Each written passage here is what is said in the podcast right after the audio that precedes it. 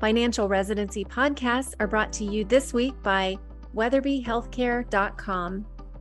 Just as the right advice helps you thrive financially, the right support team allows you to excel professionally. Weatherby Healthcare's locums experts will match you with the best jobs, prepare you for success, and provide 24 7 support. The bottom line is that working locums with Weatherby helps you earn more money and take better control of your career. If that sounds like music to your ears, head over to weatherbyhealthcare.com slash payday to get started.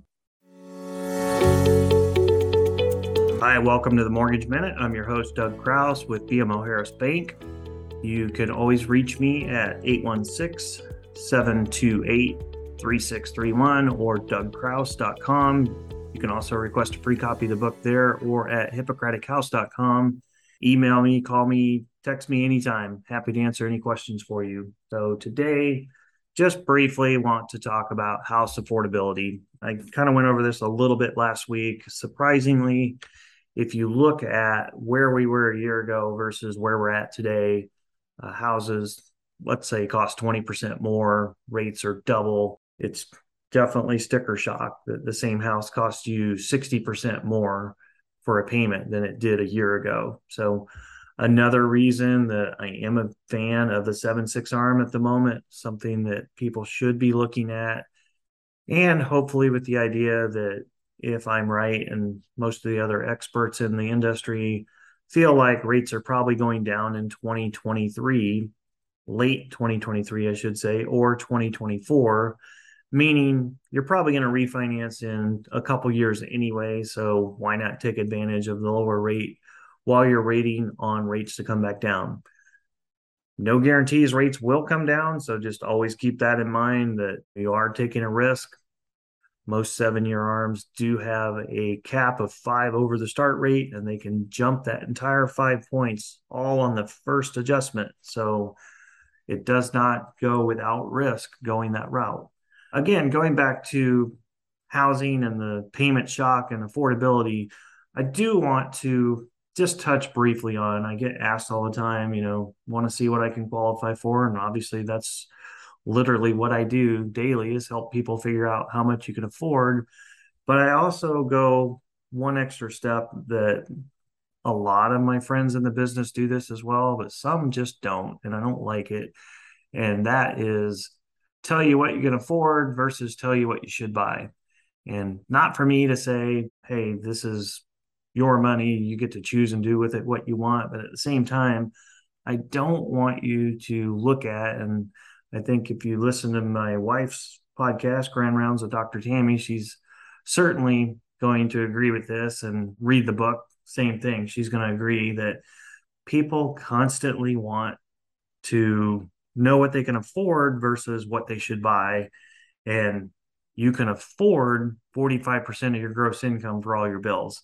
So if you make $20,000 a month, you can afford $9,000 worth of payment. If you have a thousand dollar student loan payment and a thousand dollars of the car loans, that leaves you seven thousand dollars. That means you can afford to get approved for $7,000 house payment. Should you do that? No, absolutely not. You should be looking at something that, in my opinion, that leaves you another 10% cushion. Sometimes you just don't have a choice. If you're a resident and you're in a high cost area, you might not even be able to buy a house and stay under the 45%. If you're in a high cost area like California, it's just a given that your debt to income ratio is going to be higher than somebody in Oklahoma where they can get you know the same house you're buying for 30 40 cents on the dollar probably so it's definitely not a one size fits all but the 45% is. And there's also other mitigating factors. I think you have to consider states like texas and florida and nevada and some of these states that don't have state income tax. A little more comfortable with someone you know taking a 40% debt ratio knowing that they don't actually owe any state income tax, meaning that other 60%, you're keeping 6% more of your income than somebody that has to pay state income taxes. So, no one size fits all for sure, but just know that when somebody like me tells you yes, you can afford, you know, a $7,000 house payment and here's how much house that'll buy. That doesn't mean that's what you have to go out and buy. I mean, I think you have to look at something that you still have money left over at the end of the day to save for retirement, to have vacations, to where you're not just going to work just so you can pay for a place to stay that you don't even have time to stay in because you're working all the time. So realtors tend to want to push you towards the higher limit. A lot of lenders do the same just because we are commissioned. So don't let somebody talk you into something more than you already want, number one. And number two, really stop and consider, you know, what you want out of your house versus how much time is it going to take away from your family to afford it. So, and I'm by no means saying live like a resident when you're five years out because realistically, one, that's not going to happen. And two, you know, if your income quadruples or even more than that, why should you live in, you know, something a resident can afford if you could now afford that million dollar house? But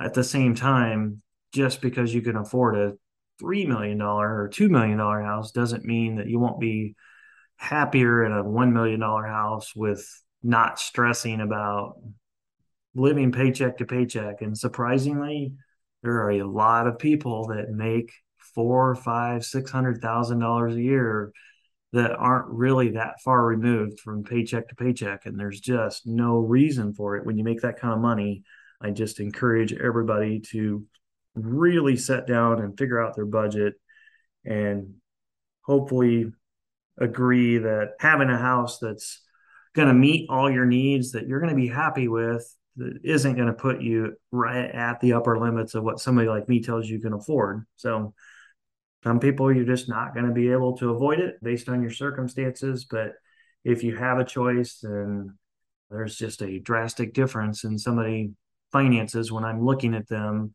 if they're at a 35 or 30% total debt ratio versus 45. The 45 just feels uncomfortable to me. I mean, the more you make, of course, the more that 55% ends up being. But at the same time, I mean, who wants to make six, seven, eight hundred thousand a year and still be a month out on pay, pay stub to pay stub versus or paycheck to paycheck rather versus actually having tons of money and wanting to take some time off and go spend time with your family, take vacations, retire early, so many other things that and I know it sounds funny coming from somebody in the industry, but there's other things that are just as important as your house and where you're going to have your family at. Anyway, that was just my two cents. Hopefully, I'll hear from some of you. If you have any questions, again, dougcrouse.com is the best way to get a hold of me. Talk to you next week. Thanks. If you're ready to start boosting your earning power with locums, head over to weatherbyhealthcare.com slash payday to learn more.